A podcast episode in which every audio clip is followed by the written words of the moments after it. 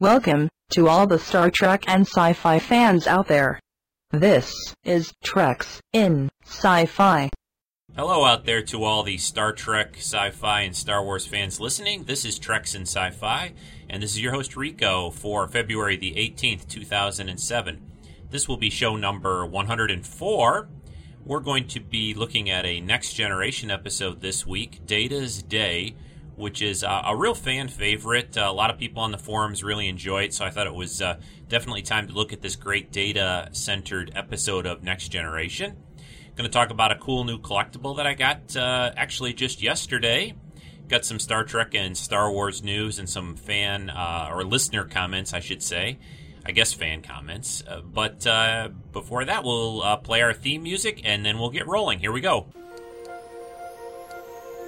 Hello, everyone, and welcome to the Treks in Sci Fi podcast. Scotty, beat me up. Fascinating.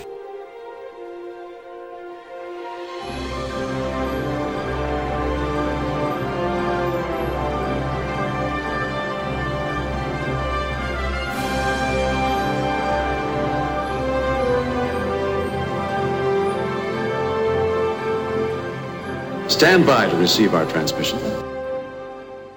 Well, as always, I want to welcome everyone to the podcast for this week. This is Rico, and uh, I just want to uh, always like to say welcome to anyone who's new to the podcast or has only been listening a short time. I really appreciate you taking the time to uh, seek out and download the podcasts off whatever uh, network, iTunes, or uh, found it maybe via Podcast Alley or some other podcast uh, sites. It's uh, always a pleasure to welcome new people and to those that have listened uh, for a long time, which the, the show's been on for quite a while now. So I want to welcome all those people back as well. Well, it, uh, it was a pretty good week for me. Uh, I managed to sneak in a uh, middle of the week show where I discussed at length uh, my Master Replicas Studio Scale Enterprise, which I'm very pleased about. hopefully, you had a chance to listen to that show. Uh, it's uh, it's a really nice model. I'm, I'm building my uh, stand for it, uh, and I've got the acrylic cover case coming. Should be here tomorrow, and I'll put a few more pictures up of that uh, collectible, uh, which it's it's really an amazing piece. And again, I urge anyone out there who can afford it to pick one up. It it was also the week where I finally got my taxes done, which was always um, I kind of procrastinate a little bit on doing those just because I I really despise the whole thing. I, I don't. Uh, I just wish it was just simpler. You know, I, I wish they just took out what they needed to take out of your check each time you get paid wherever you work, and it was all taken care of. You know, it's just a well, it's just a few hours of work that I don't really look forward to each year. But it didn't turn out too bad for me and, and for uh, my wife and us. So this uh, this uh, I'm I'm kind of happy about that, I guess. But it's now it's good to relax. It's Sunday. It's about ten uh, eh, about ten thirty in the morning where I'm at right now. Get to record a podcast, look at a cool next generation episode, and, and talk sci-fi with all my friends out there listening. As far as on the news segments, uh, let's do uh, Star Trek news first. I do have a couple of listener audio comments to play. Maybe I'll intersperse those between the Star Trek and Star Wars news segments. Not a lot on the Star Trek front uh, new coming out uh, in the last week or so. There was the Toy Fair, which I think I've talked about. Some some new toys uh, based on the Wrath of Khan and some other Art Asylum figures and ships coming out, which look cool. Uh, Master Replicas, of course, doing some neat things this year for Trek. Uh, a TNG tricorder and an assault phaser they're going to be putting out. So Lots of good collectible stuff, of course, for Star Trek. Nothing much new on the movie front. Uh, it's still kind of in this uh, holding kind of pattern in a way. The script's supposed to be done. Abrams keeps, uh, it sounds like J.J. Abrams keeps going back and forth on whether he's going to actually direct the movie or not. We'll have to wait and see. The uh, enhanced Star Trek episode for this past weekend, which I've got on my TiVo, but I've got to watch still, was Amok Time. That's at least what played in my area this weekend. Uh, hopefully, for those out there who get uh, access to seeing these, uh, you've had a chance to uh, catch the episode. It looked like they put some cool new effects in this one as well, some things on Vulcan and that. So check that out if you get a chance. Oh, I did want to mention uh, if you listen to this podcast in time, check out if you get cable and you get the History Channel. there is a new Star Trek special hosted by uh, Leonard Nimoy. I think it's something called Beyond the Final Frontier, something like that. It's a sort of a 40 year retrospective. Uh, it's a two hour special playing on the History Channel. In the States, at least, it's on the History Channel tomorrow, uh, February the 19th. I think it's on at 9 p.m., and I think they rerun it again a few times this week. So check that out. Uh, looks like a pretty good special. Uh, those are always fun to watch, and Leonard Nimoy is hosting. So check that out. History Channel, a Star Trek special based on uh, 40 years of Trek history. So take a look for that. Well, that'll wrap up uh, my little quick update on Star Trek in the news for this past week. Uh, a few other little things, but nothing major. Uh, I always try to keep everyone up to date. I do have a uh, audio comment here I want to play. This is uh, a fairly short one. This is from Mike in the UK. We got a lot of good feedback on that Spock's Brain uh, comedy kind of mystery science theater take on that episode from the original series, and Mike seemed to enjoy it. So I want to play his audio comment now. Incoming transmission, Captain. Hi, Rico. Mike from the UK here. I just want to say a thank you for your excellent commentary on Spock's Brain. It was a laugh a minute, and I hope you do some more. By the way, the Enterprise model looks magnificent. Well, thanks a lot for that, Mike, uh, from the UK about uh, our Spock's Brain uh, Mystery Science Theater comedy episode that we did last week. Yeah, that was a lot of fun. I uh, I think we're going to do some more of those. I got a few uh, episode ideas. I think that would be fun to uh, to make fun of. So look for more of those in the future. Uh, it'll probably be you know a month or two before I tackle another one of those. I I just kind of want to intersperse things. I like to make mix things up. I've got a few ideas for some other uh, interesting, different episodes before that, uh, before we go down that uh, road again. But it looks like uh, I've I've really heard a lot of uh, positive feedback on that. Uh, I wasn't sure how it was going to turn out, what people would think about it, and I'm glad. it's always good to get feedback.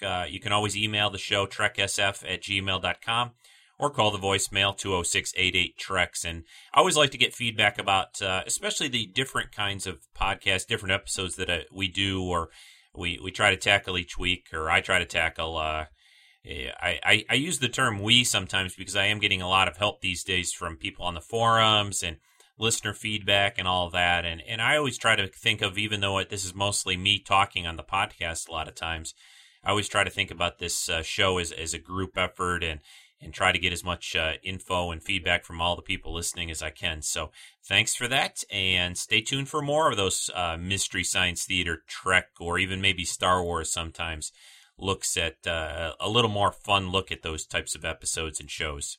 Somewhere in space, this may all be happening right now. Well, switching over to the Star Wars news front, uh, not a lot there I want to cover this week. Uh, you know, there was a lot of neat announcements at Toy Fair. You can find that information online. I think I've talked about that previously. Uh, there is some new information about the next Star Wars video game, The Force Unleashed, uh, out there. It looks really cool, some of the video clips I've seen for that. It also looks like they're going to do a novelization, a book uh, based on the video game for that. You know, probably the storyline you know, LucasArts and, and a lot of the Star Wars games, I think, have had some uh, pretty good storylines. Uh, Knights of the Old Republic series, uh, they've done some uh, really good job. You know, these aren't just uh, you know swing a lightsaber around or shoot a blaster or or fire your uh, you know your your weapons on a X-wing or whatever type game.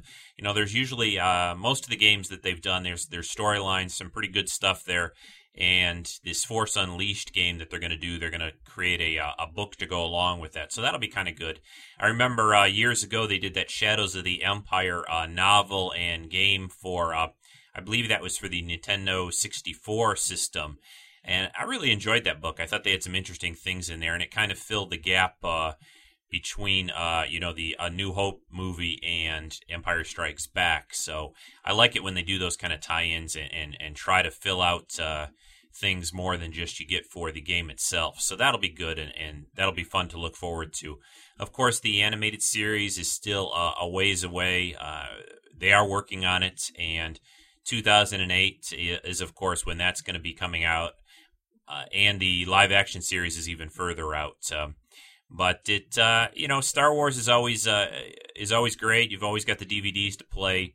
Oh, the I think I've said before, but there is the big Celebration Four uh, convention coming up uh, towards the uh, I guess it's Memorial Day weekend this year. Yes, and I've yeah I have talked about this because I said I I was a little hesitant about going and still am because of the the numbers of people. Although Arnie uh, sent me a little note, uh, who's who does the great Star Wars Action News podcast all about uh, Star Wars collectibles and collecting.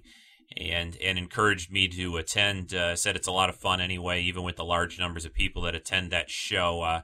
I'll definitely make it to a celebration sometime. I, I do want to get to one of the bigger Star Trek conventions this year, though, so I may do that instead. The big one in Vegas, perhaps, uh, is is what I'm looking at. I, I still want to get out to see uh, the Star Trek uh, exhibit that they have out there that I've never been able to. Star Trek Experience, which uh, as a guy who's a big Star Trek fan, it's kind of embarrassing that I've never seen that. So uh, but anyway, uh, we'll see how things work out. So that's uh, that's it for Star Wars right now for this week. Uh, I want to switch over now to to talking about. Um, well, we'll get into Data's Day very shortly here. I'm going to play a little promo though uh, for a, a, World of Warcraft uh, podcast called the Elf and Dwarf Podcast. This is uh, somebody on the forums that belongs to uh, or, or runs this podcast. Excuse me. Anyway, make it simpler. I will play their promo, and then I'll come back and we'll get started with Data's Day. Hi, this is Rorlands the Dwarf. And I'm Adeldia the Elf. And once a week we sit down for The Elf and Dwarf, a weekly podcast where we chronicle our adventures through the world of Warcraft and online gaming. We also cover topics like how to roleplay, um, how to get couples into gaming, or a couple's perspective on gaming. And uh, Rorlands does a weekly uh, feature on found on the for- forums. And Adeldia every week takes out her Safari notebook and talks about the animals of Azeroth. At least until I run out of animals. Which could take a while. And so if any of this sounds interesting, feel free to hop on over to theelfanddwarf.podbean.com and check us out. We are also available at Podcast Alley. We are on iTunes. So, hope to see you. Well, thanks for sending in that promo to me, uh, guys uh, and and lady, I should say. It's uh, you know, it's kind of nice. I've listened to their show. It's it's very interesting to get the perspective of uh, a husband and wife doing a World of Warcraft podcast together. They both play the game, uh, and that's uh, that's always good to uh, to see that. You know, you don't always get the female point of view on on these online role playing games. There are other Warcraft podcasts out there which some are male only. Some some have a mix, but uh, definitely check them out. I'll, I'll link their uh, site on the podcast notes for this week.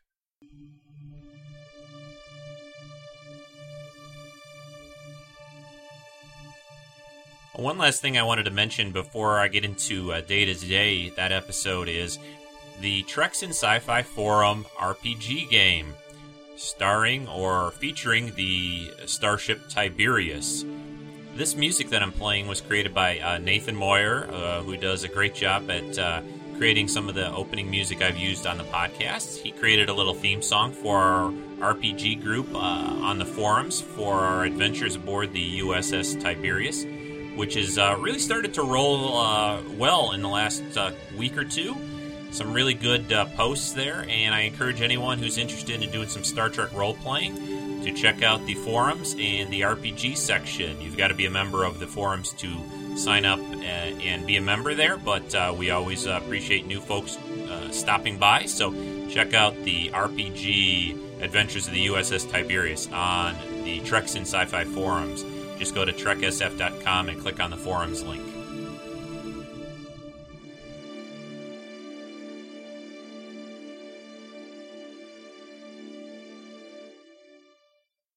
All right, the episode Data's Day, which is from the fourth season of The Next Generation. Really a great episode. A great episode featuring Brent Spiner as Data. Uh, you get to uh, really get uh, a glimpse what Data's day is like each uh, each day of his adventures aboard the Enterprise and his always uh, uh, continuing struggle to, to learn about emotions and sort of become more human. This episode first was aired in 1991, uh, January 7th, 1991.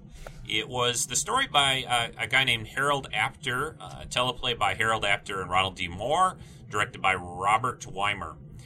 there was uh, reading a little bit about the background and history on this episode. I guess for a time there was the they had wished to do an episode sort of centering on uh, like a, a typical day in the life uh, type storyline, which uh, this episode is obviously features that. There are a, lot of wonderful uh, scenes for this episode. I am just um, this is going to be kind of a clip type review. I, I pulled out about I think it's about nine or so clips from the episode to play. A lot of good scenes with Data and different members of the crew that he interacts with throughout his day.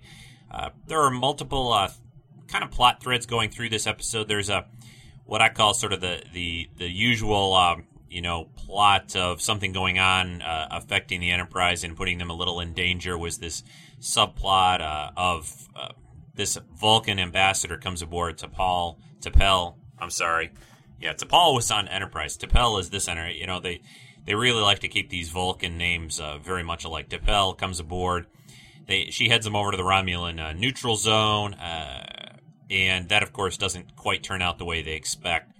There's the uh, the, things I'm going to focus though on when, with my discussion is is what's going on with Data in this episode. He's uh, very much involved with the upcoming o- O'Brien uh, wedding, where uh, Miles O'Brien, uh, the transporter chief, is going to get married to to uh, Keiko and he kind of acts as sort of this uh, intermediary between the two of them because at the beginning Keiko gets cold feet and Data is kind of stuck in the middle, and he learns a lot about emotions and humans. I think a little bit because of this situation, and of course, this is the episode that the great episode where Gates McFadden gets to show off her dancing skills because she was a dancer in her career at the start and you know, continued it, I think, for a while. But she gets to dance with Brent uh, on the holodeck when he needs to learn how to dance for the wedding, and I, I think that's one of the wonderful, uh, really good scenes in this. And in reading up about this, I found out that uh, Brent did a lot of the, his own tap dancing there, and they still used a, a, a, stunt double to do some of it. But even though that it was said that, that Brent was doing just about as good a job as the the expert stunt double dancer guy, so but he did he did allow the the stunt double to, to slip in there as well. But they also mentioned that both Gates and Brent uh, kind of improvised some of that dance uh, work that they did there and the dialogue that they have in that scene. And I think that really comes across. You know, this is the fourth season. They, they know their characters well. And I think you really get to uh, to understand that or to, to see that they know their characters well enough that they can basically improvise things like that. And what they say there, I think, is is some of the best stuff in this episode for at least me. Uh, I don't want to talk too much. I'll talk as I go through the clips, but uh, that's come. You know, there's some new things that you don't see here. Uh, the arboretum, uh, which Keiko works in as sort of the botanist on the ship, uh, that is seen for the first time. It's talked about a, a, lot of times, but that's the first time that you see that on on the Enterprise. Uh, and and pay, I'll mention it again towards the end of the episode. But when when Picard eventually marries Keiko and O'Brien at the end, the words he speaks, the dialogue he speaks is really uh, it's word for word directly the same as what Kirk spoke in the episode Balance of Terror. At the beginning of that, Kirk is marrying uh, uh, Styles and um, blanking on the the woman's name. But anyway, he's marrying a couple aboard his Enterprise. Kirk is. And I'm sorry, it's not Styles, it's Tomlinson. Excuse me. Oh my gosh, I can't believe I did that. Styles is the other guy who doesn't like uh, Vulcans and uh, and the Romulans that they run into. Anyway, uh, the dialogue that Kirk speaks during that wedding in Balance of Terror is the same as Picard speaks during uh, the the wedding here in this episode. But really, a great episode. You really get to learn about Data. the The premise here is that Data is sending uh, a communique to uh, a log entry or communication to uh, that Commander Maddox guy. If you remember way back in in one of the earlier episodes uh, he's the guy. Maddox is the guy that wanted to kind of like disassemble data. Thought of him as only as sort of an object or property. He wanted to learn about what made uh, data tick, the android, uh, and you know, basically, in order to make sort of an army of datas to man starships, uh, sort of good intentions, noble intentions, but that's what created that whole court case and uh, basically allowed Data his own rights to refuse that kind of thing. But Data has stayed into contact with Maddox and is trying to fill him in on and his continuing struggles to fit into the crew, learn about emotions and so forth. So it's a great episode, a lot of fun. I know this is a definite favorite of a lot of people that uh, watch Star Trek and people that listen to this podcast that have asked me to do this one. So, without any further ado, let's play the preview, uh, 30 second or so preview of Data's Day, and I'll be right back. A joyous day on the Enterprise. It is my honor to unite together two people. But for Commander Data, it's the beginning of a struggle to find his place in the universe. I need your help. Data, it's not that simple. Forever isolated in a human world. I believe I have much to offer a potential mate. Will he ever feel life's most cherished emotions? Find out on Star Trek The Next Generation. Yeah, you know, one of uh, when Gene Roddenberry was putting together the the, uh, the idea of the characters for the next generation, you know, one of the uh, the best or, or the the perfect fits here, really, just like Spock was for the original series, was the character of Data. Here you have a very much a uh, a character that's trying to learn about emotions and human beings and their relationships, just like Spock was. And it, it really it lent itself to so many good episodes and so many good moments in episodes. It was really a good idea, I think, and he's he's definitely still different enough from the character of Spock. Spock was always struggling with trying to conceal and and, and kind of suppress his emotions, where Data is actually trying to become, in a way, more emotional, trying to become less logical. And there's a there's a comment. I'm not sure if I uh, I collected it when I was collecting the clips, but there's a comment in the beginning of this, or near the beginning, when the the Vulcan, uh, supposed Vulcan at least, ambassador comes aboard T'Pel, and Data says something about uh, he finds the Vulcan philosophy of logic. Uh, it's similar to the way he is, but he finds it kind of limited. And I think that's an interesting comment about the fact that you know Data is really evolved enough to realize that that pure logic isn't isn't really enough to to if you really want to study uh, different beings and the universe that being a purely logical, uh, you know, whatever uh, being, a, a purely logical Vulcan isn't maybe the best way to do that. So, lots of good stuff. Oh, the um, couple other little things. Spot uh, Data's cat is uh, is introduced in this episode for the first time. He doesn't call him by name yet, but you see Data's cat uh, for the first time in his quarters here when Data feeds him a little food, and he jumps up on Data's lap. And I thought that was an interesting thing. The uh, the, the stories I've heard from Brent Spiner and over the years at conventions and different discussions was that that cat was not, and they had multiple different spots that they used throughout uh, TNG, but that cat was not the easiest. Uh, cat to work with. Uh, you know, there's a saying I think in show business: never work with uh, small children or animals because it's always problems. And I guess the cat was uh, they spent a lot of time getting him to do certain things. You know, okay, this is the scene where where Spot's supposed to jump up on Data's lap. You know, and they would spend hours trying to get that to happen and things like that. So, uh, Brent, uh, the funny thing about Brent Spiner, I think that uh, he's actually uh, for the actors. I think on the show, he's almost the last guy I would think they would have picked to you or to play the character of Data, just because he's really a funny guy, pretty emotional. Uh, he he doesn't really fit the mold of, of an android or a logical very you know character very much but i could see they they found uh, somebody that that did work very well for the part so I, I think they did a great job you know next generation i think is a very well cast show i think they they picked actors that fit the roles very very well i think that's a tribute to uh to gene roddenberry's ability to to cast just like he did with the original series and Next Generation was no exception for that. All the Star Trek series, I think they did a great job on the casts and the different actors they picked for their roles. But Next Generation, I think they really meshed together and they really became a tight knit group too over the years, and it shows. So let's go to another clip here. The the next one, this is very much at the the beginning of the episode. This is where Data is discussing what he's talking about or what he's going through, and he's uh, recording this information for Maddox, and it, it kind of sets the tone for the episode. So here you go. Second Officer's Personal Log, Stardate 44390.1. Record entry for transmission to Commander Bruce Maddox, Cybernetics Division, Daystrom Institute.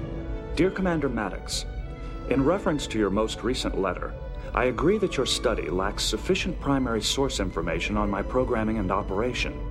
Therefore, in response to your request, this correspondence will include a complete record of my activities during a normal day with particular emphasis on my perceptions of friendship.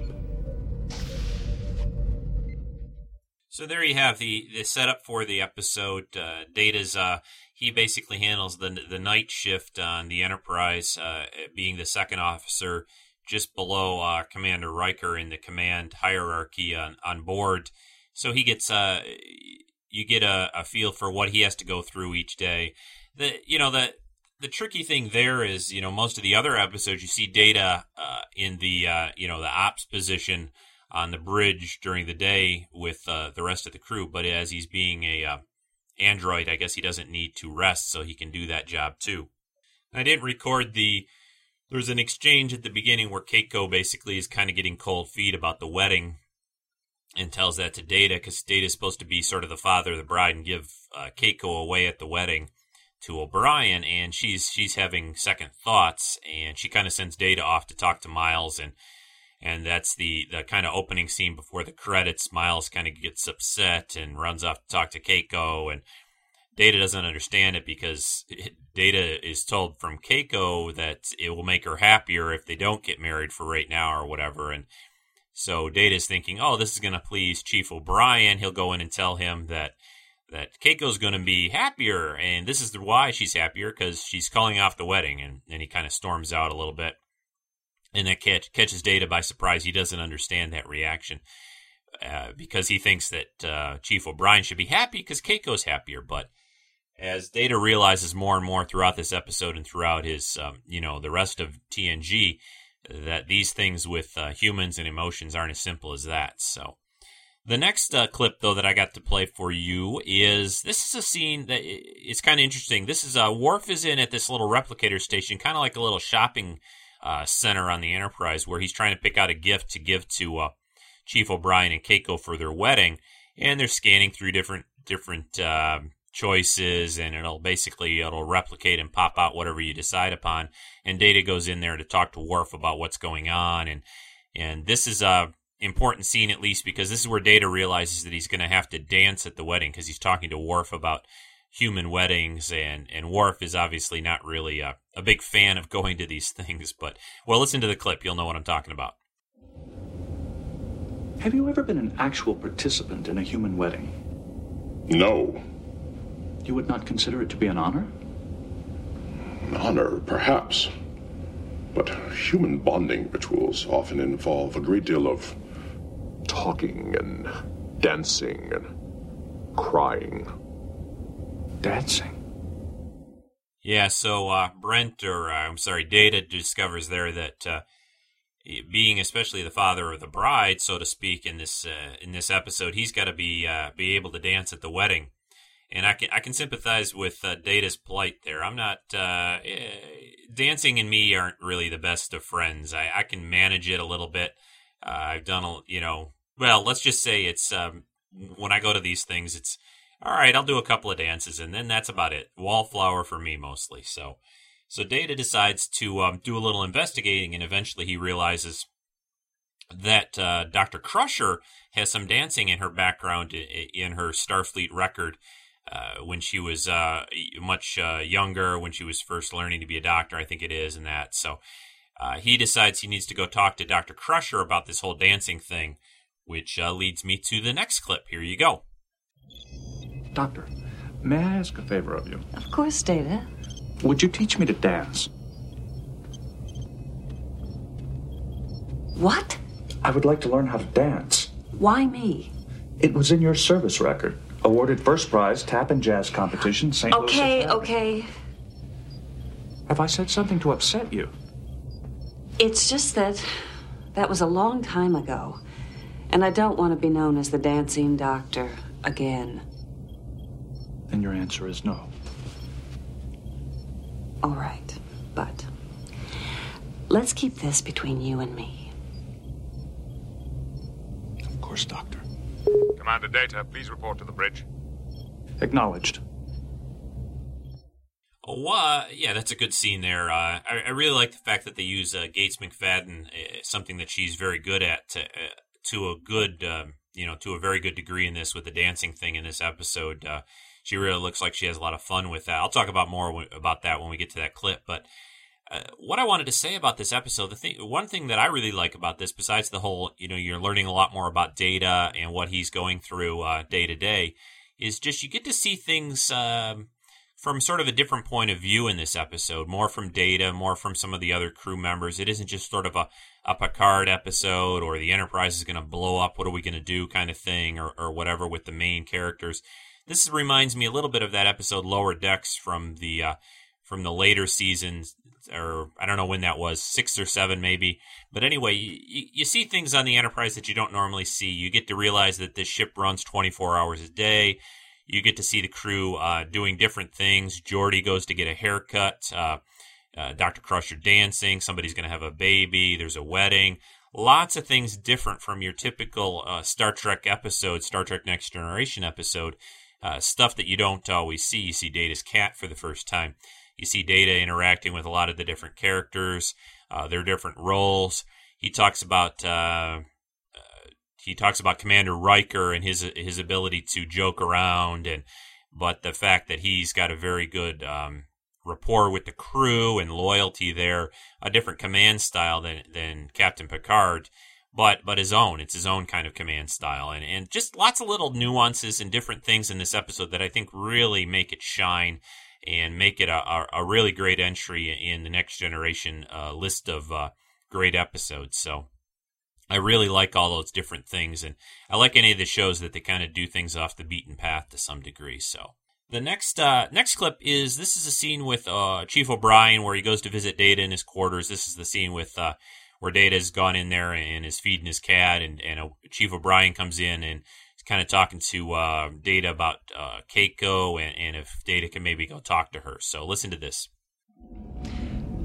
I came to ask for your help. It's about Keiko. I'd like you to talk to her, convince her to go through with the wedding. Would Counselor Troi not be a more appropriate choice to speak with Keiko? She already has. Didn't help. You've known her longer than I have. I just thought she might listen to you. She won't even talk to me. I do not know what to say to her. Oh, just talk with her. Make her see reason. She's going off half cocked, not thinking this through. You've worked with her for a long time. She respects your opinion.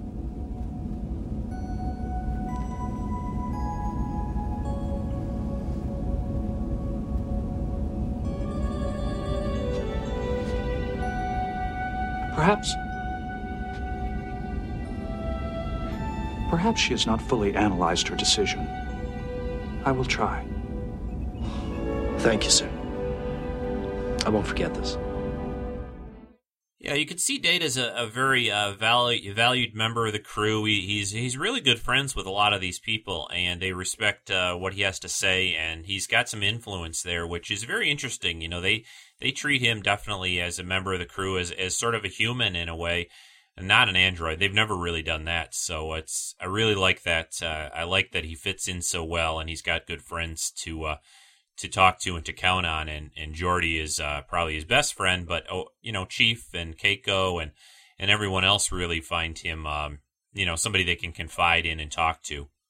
The next clip, this is going to be the uh, probably the longest one. I think I've got uh, a couple minutes. This one is the clip, of course, when uh, Data and uh, Dr. Crusher go off and dance on the holodeck. Really a, a fun scene. She starts off trying to teach him tap dancing, and he picks up that really quickly. And then he, he drops the bomb that he she doesn't realize at first was that he really needs to learn how to how to sort of ballroom dance to dance at this wedding. He needs to dance more formally, not not tap or jazz dancing or whatever. I'm not a dance expert, but I think she's at first thinking this is more of a a long term dance kind of thing that he wants to learn all different kinds of things, but then he finds or she finds out that he wants to learn just to dance, be able to dance well at the wedding, and it, which of course he picks up very well as uh, and quickly since he's an android, he can pretty much. Uh, once you show him something, he can pretty much mimic it and do it. Uh, although the little nuances of dancing, uh, about changing things up and mixing things up, he still uh, he still has that ability to do that. You know, Data's a very sophisticated machine, very sophisticated android, and he doesn't just repeat back. He has he has the ability to make things in, different and improvise and change things up. So uh, I'll play the dancing scene for you now. Why don't I just teach you a style of dancing that they will do at the wedding? Computer, run. Isn't it romantic? Now, compared to what we've just done, this will be simple. Just look up and follow me. One, two, ready, and. No, Data, wait a minute. Ow! No, no, you're just moving. To, move slowly. Ow! Ow! Stop music! Sorry, Doctor. I don't understand, Data. You picked up the tap dancing so quickly. I cannot reproduce your performance if I cannot see your feet. Uh, all right. Well, let's try it again. And this time, watch my feet. Computer, start music. And.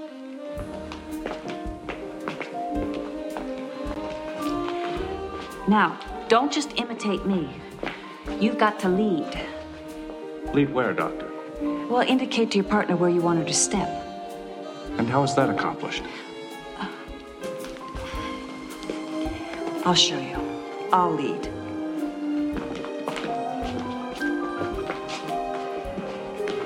Now, you'll notice that I don't just repeat the same pattern over and over, I improvise. Now, you lead.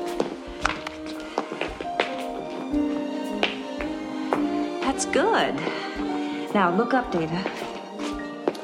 Look into my eyes. You're holding me too tight.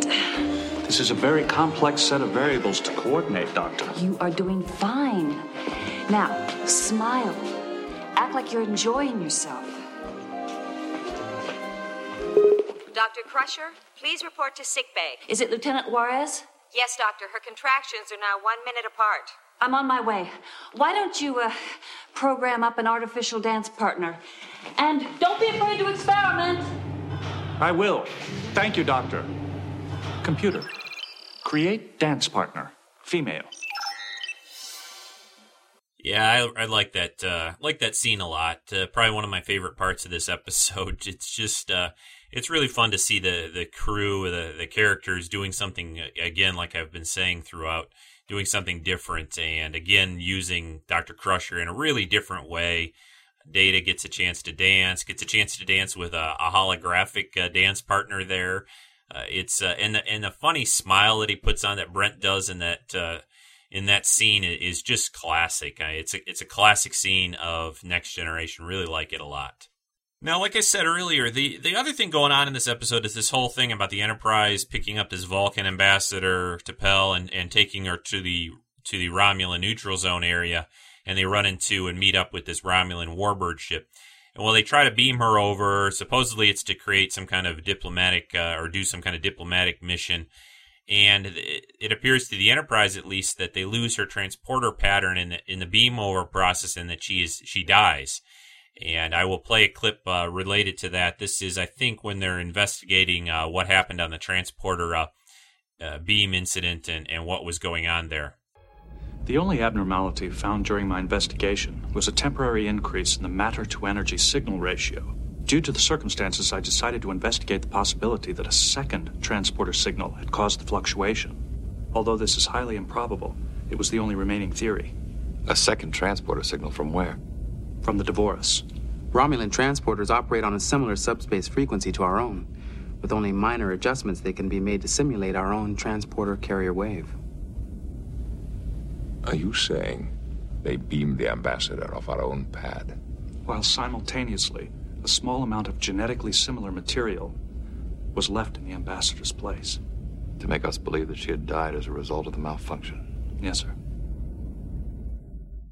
Yeah, they, you know, they decided they did this on on Next Generation quite a bit. You know, they'd have a, a, a cool, neat story going on like Data's Day here, and then they decided, or they would put in, they decided they need some kind of overall you know danger scenario going on also on the Enterprise. So they throw in this other plot about T'Pel, and she turns out to really be a Romulan, which the next clip I'll play for you here in a second tells you that. But it's um it's okay, I guess. It doesn't really over uh, they don't overdo that part of the plot in the episode. I think it's it's okay to slide it in there.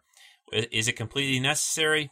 I don't know. For me, it's not really. I, I feel that, to me that this episode is really about Data and what he's going through and the emotions and and interacting with the different characters and crew and everything like that. But I'll play this other clip. This is just to sort of wrap up the the plot thread of of the Romulan um, uh, conspirator or T'Pel or whatever spy to finish that off. But like I said, I, I think they just kind of threw that in there because they, they feel that each week the Enterprise has to have some kind of Jeopardy thing going on. So here's the rest of that uh, storyline.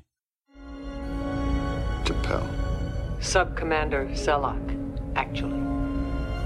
A spy. A patriot, Captain. She has performed her service to the Empire with distinction.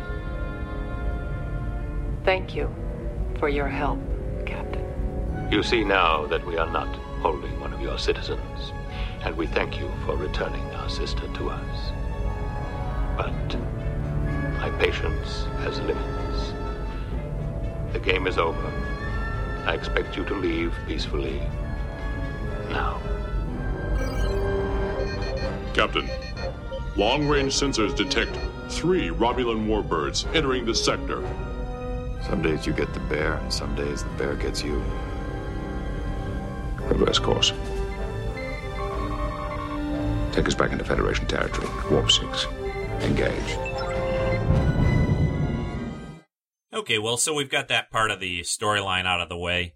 You know, it was okay. It, it was they, they dealt with Romulan spies and things like that before. It was kind of tacked on. I felt that part of the storyline, but again, still an it doesn't really take away to me from from this still being a really excellent episode and, and mostly about Data and and the wedding of O'Brien and Keiko.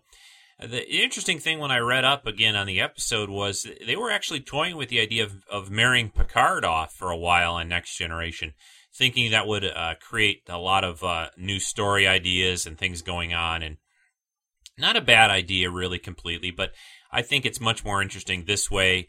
I think Picard never really gives you the idea ever that he's uh, somebody who would get married.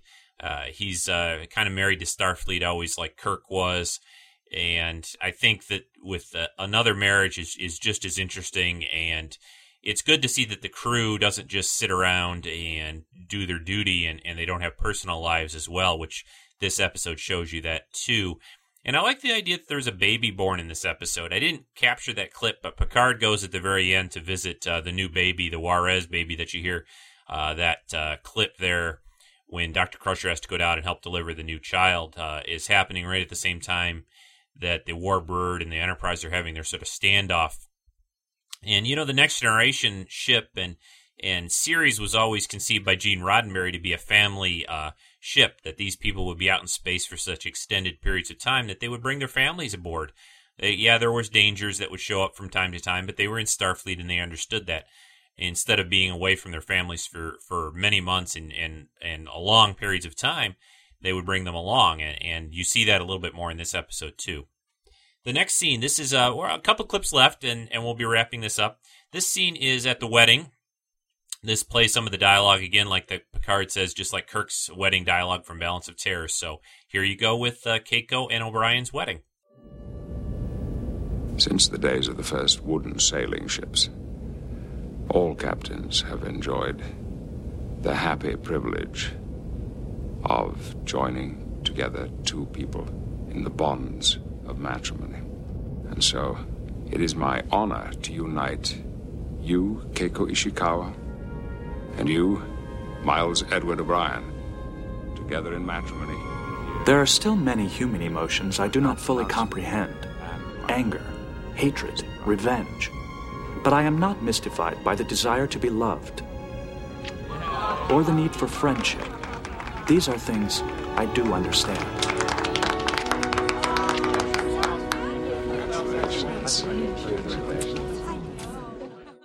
Nice, uh, nice scene there. The the then of course Data gets a chance to dance with Keiko. Does a good job, smiles and everything. It, it's it's very nice to see that, and I like the fact that uh, they got a chance to show uh, show something uh, of a happy thing, uh, and that happens to Data, and he gets to partake in in a very happy uh, human ceremony. So the last uh, clip that I have, this is at the very end of the episode. It kind of rounds things out. This kind of uh, is uh, circles uh, Data's day. He comes back now onto uh, taking over for the night shift uh, part of his routine uh, to the bridge uh, and relieves uh, Worf from his uh, command duties. So listen to this, and I'll come back in a second.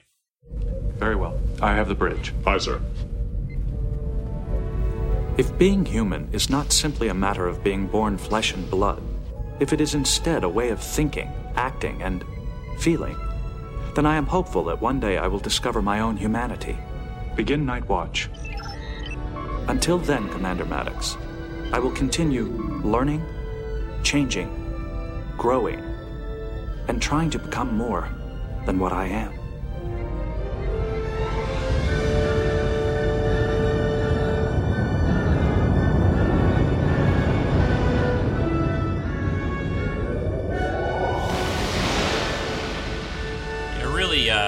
Cool episode, Data's Day. Really uh, one of my favorites. Uh, it kind of surprises me after more than 100 podcasts, I never have covered this Next Generation episode. Thanks to the folks that have uh, been asking to uh, have me do this one. I really uh, liked looking at this again. Next Generation, just such a great series. Great uh, bunch of uh, actors and characters. Really rich. Got a chance to, to go for seven seasons and really had a chance to look at a lot of different issues and things. And th- in this episode, they really got a chance to. Hey, I'm uh, somebody emailed me a long time ago. I'm using that word really a lot, but uh, I try to try to avoid that. But I enjoyed this one a lot. The next clip, though, that I'm going to play for you, this it wouldn't be really complete if we didn't get a, a father and son review from uh, Rick Moyer and Nathan, his son, about their take on Data's Day. So listen to uh, the Moyers uh, talk about this episode for the next few minutes, and then I'll be coming back after that with a look at a new collectible of mine. So here are the Moyers with their look at Data's Day. Hey everybody in Treks and Sci-Fi, this is Rick. And this is Nathan. And this is the, The Father and Son Review. Well, today is one of our favorite episodes ever. Thank you, Rico, for reviewing Data's Day. It was made in 1991, and that was only uh, Nathan was only one year old when it came out. years ago. Yeah, pretty crazy. That's cool. So this week we thought we would uh, do our review. Both of us kind of suffering with a cold, so bear with us. Excuse us for my, my head cold I have here. Yeah, you sound like Rico. Okay, well, anyway, uh, we want to do a few one liners about the show. We'll kind of. Uh, this is what we call the first, time, for everything. Okay, this episode is really cool because it's the first time for seeing Spot Data's cat. We never know if he's a guy or a girl because Well, one episode he's a guy, and then the next episode he had. Well, some episodes later he he uh, has kittens. and then turns into an iguana, but that's beside the Oh, that's true. He does turn into a lizard when he de- de-evolves. Okay. Uh, also, it's the first time that we see Keiko, uh, who who becomes Chief O'Brien's wife, and then of course She goes through the whole Deep Space Nine series too. yeah. So she kind of got a good regular acting gig out of this out of this uh, shot here, which is kind of cool. Uh, it's the first time for Worf at the shopping mall. That's right. You, you, we never. The first time and only time that we ever see a shopping mall, the replicator room on the Enterprise. Remember that was hilarious. All these like the little kid in the background with the teddy bear This or the does bunny. not remind me of you. Yeah, data. We pick things that are that remind us of. Yeah, that was hilarious. Okay, and then uh, of course this is also one of our favorite times when we see The dancing doctor. That's right, and Data's silly smile when he turns around and he's dancing with that one chick. Yeah, that's very funny. We also see Romulans posing as Vulcans. Oh, that one chick, T'Pel. T'Pel, I think was her name. Do you think that's where they got T'Pol from? I think there's lots of T's. To, to, you're to Nathan. To Rick. Oh, one of our favorite things, of course, in this episode is when we're introduced to the Blue Barbers, which we happen to be Bolians on the RPG game on the forums. I'm uh, uh, I'm Counselor Margon, and, And I'm you Brex. Brex, that's right, and we're Bolians, so we're blue, and we have ridges that run all the way. Well, things are better with ridges. There's more flavor, right? Or spots. Or spots. Yeah, well, we're bullions and we're, not, blue. We're not trills. No, we're not trills. Okay, and then of course it's the first time that we see the infamous The Arboretum. Arboretum. Let's go for a walk in the Arboretum. Yes, that's They also talk about swimming in there, and I don't think. Well, we never saw any water. Yeah, we did see. Uh, remember we saw water in the episode where uh, Deanna's mom, Mrs. Troi, was experiencing all that weird stuff going on, and we saw Oh, water in the arboretum. Yeah. Anyway, Uh, let's see things that we have learned from this episode. We tried to do celebrity sightings, but we there really wasn't a whole lot of celebrities on this one. I mean, just the normal cast and and a few guest stars, but they really didn't go on to do a whole lot of stuff that we could find. Uh, but things that we learned from this episode, or we do because of this episode, we have a cat here named Stripey, and what's his nickname? Lunkhead. That's our, our, one of our favorite spots in that show is when when Data is uh, talking with. Uh, Excuse me. Yeah, when Data's talking with uh, Geordi, and Geordi goes, uh, he goes, "I do not something, you lunkhead," and Geordi goes, "Excuse, excuse me." me? Oh, I'm experimenting with friendly jives and insults. Suggest not trying that with the captain anytime soon. uh, no. I love that part. Uh, let's see. The other one uh, we we thought was funny too was that line when Data says, I've got good news. Keiko has canceled the wedding. Of all the yeah, we, we just think that's very funny. This is I think this is one of my all time favorite episodes of the next generation. Yep, me too. And uh, it was the cheapest one too, I think. I, well, well, yeah, it didn't cost a whole lot of money to do, and yet it was one of the most favorite episodes. I had this idea, and I was talking to Nathan about it before. Uh, they should have done this more often, like had Crusher's Day you know, or Wesley's Day. I or we had enough of Wesley's Day. you didn't like Wesley. I liked Wesley. I used to like Wesley. Well, all, what do you give this episode? I give it five. Five out of five stars. Mm-hmm. That's awesome. I do too. I think it's one of the best episodes. Uh, Data's Day. Thanks, Rico, for reviewing it. We really enjoy your reviews here. Awesome. Uh, this is Rick, and this is Nathan, and this has been the Father, Father and Son review. Well, Rick and Nathan, thanks as always for your father and son review of Data's Day. Yeah, I really like the parts that you guys mentioned. Uh, I didn't, uh, a couple of those I didn't capture on clips. The lunkhead comment to Geordi was great. And the, you know, the scene where he goes in, I talked about, I think, a little bit, where he goes in and tells Miles uh, that the wedding is off, and, and Data's kind of happy about it because it's going to make Keiko happy. But of course, that doesn't, uh, that's not uh, Chief O'Brien's reaction. So yeah, thanks as always, guys. I really love those father and son reviews of the episodes, and gives me a little different perspective about uh, what other people like uh, about the episode. Definitely a, a, great episode, one of my favorites as well. So thanks for that again, guys. The um, the collectible. Before I talk about the collectible, I did want to mention. I forgot I was going to do this earlier in the show, but I did go to see the new. Uh, I guess it's sort of a sci-fi thing, but it's more of a comic book and fantasy thing. I did see the new Ghost Rider movie, the Marvel comic, uh, based off the Marvel comic Ghost Rider movie. Went yesterday with my younger son, who's Octirus on the forums, and another friend who's also on the forums, Mark and RO. We both all three of us went out to our local uh, theater to see Ghost Rider yesterday, matinee show, and I really liked it. Nick Cage does a great job as Ghost Rider. The effects are awesome. They actually, this movie was done a while ago, the footage, the, the main footage of it, but they spent uh, some extra time and money and, and created a lot uh, better and, and more spectacular special effects, and I think it really shows. It, it doesn't take itself too seriously, uh, but it is a, definitely a good time at the movies. If you if you like comic book type things like this, definitely check out Ghost Rider in the theaters. They they did a great job. I was I never really read Ghost Rider that much. One of the rare of the Marvel comics, at least, series that I never really picked up. Uh, big X Men, Spider Man fan. Uh, the main, uh, those main ones. Uh, Fantastic Four, I read quite a while. So a lot of the main Marvel characters I know real well, but uh, Ghost Rider never really read, but I might pick up some trade paperbacks now. So check that out in the theaters. I think you'll enjoy it.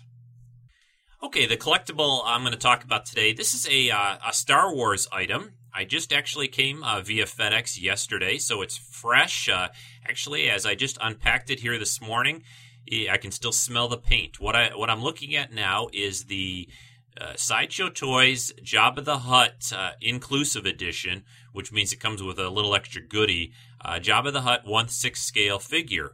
And this is a really cool piece. I've never really had uh, a Jabba uh, figure from Star Wars before. I think I had maybe a small one from a the Hasbro toy lines or something like that somewhere, but nothing really major. But this is a, uh, it's in, a, like I said, one sixth scale, which uh, uh, the excuse me sideshow is putting out all these one sixth scale uh, figures uh, for Star Wars. They've done Luke and Anakin and, Han, and they're doing a Princess Leia coming out in the Boushh disguise or Bosch, however you say it, uh, from the Return of the Jedi movie, and they've done maybe about ten or so now. I think approximately. I have most of them.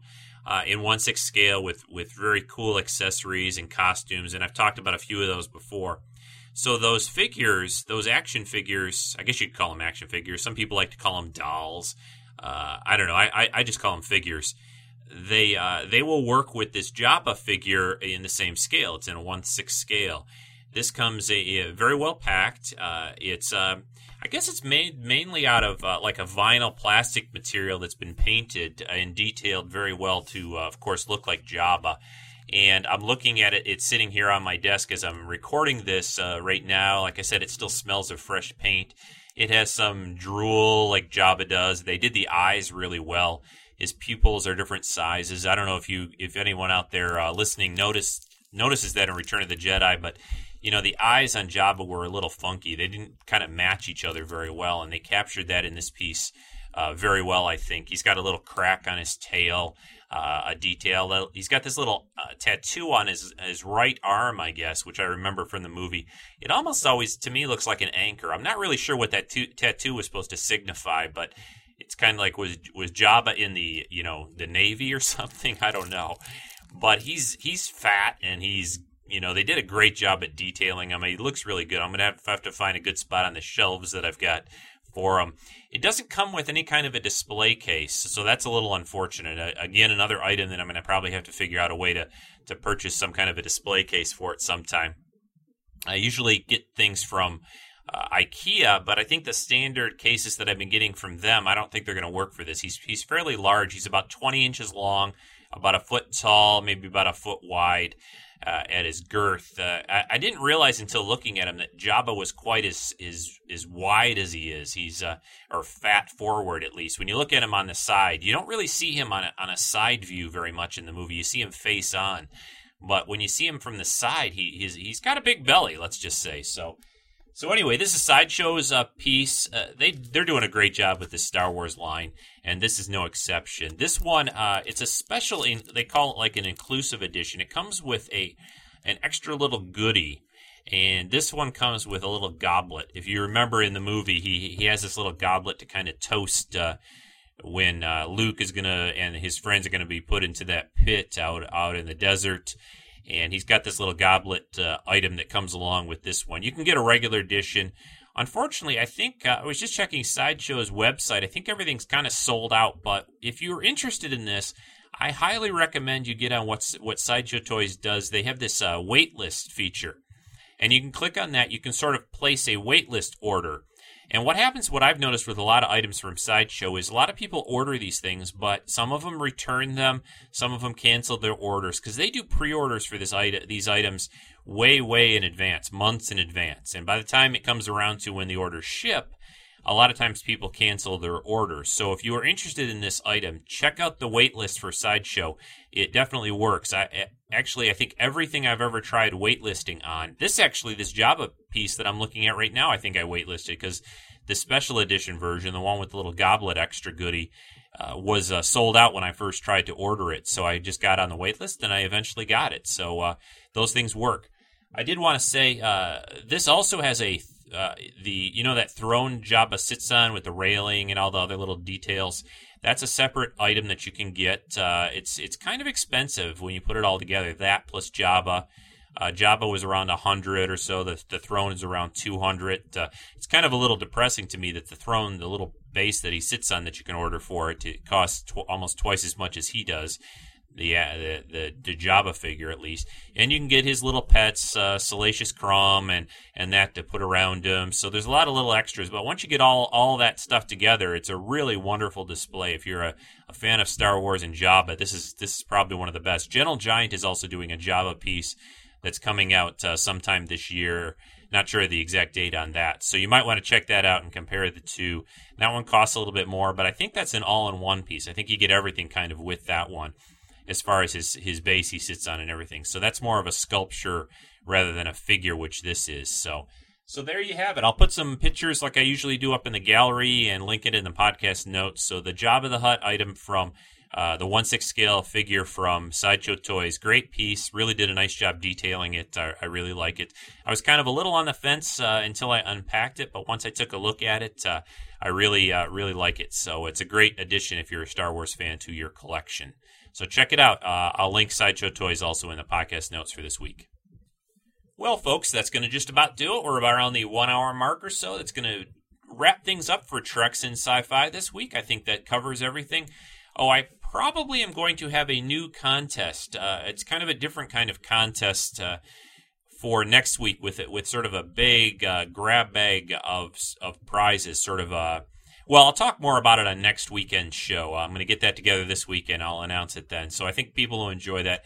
And so stay tuned for that next weekend. Also, stay tuned to the Treks, Trek SF, TreksInSciFi.com. Either of those will get you there. Website. I try each week, uh, early in the week, to post what's going to be coming up on next week's show. So watch out for that. And thanks again, as always, for listening. Uh, check out Podcast Alley. Please place a vote for the show if you're enjoying it. And I will talk to you again very soon. This is Rico signing off for this week. Take care, everyone.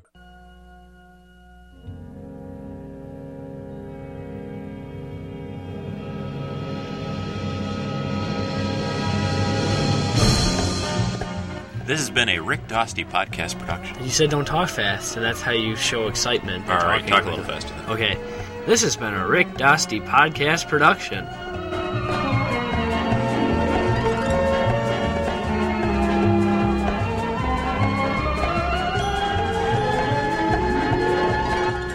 This podcast, copyright 2007, all rights reserved.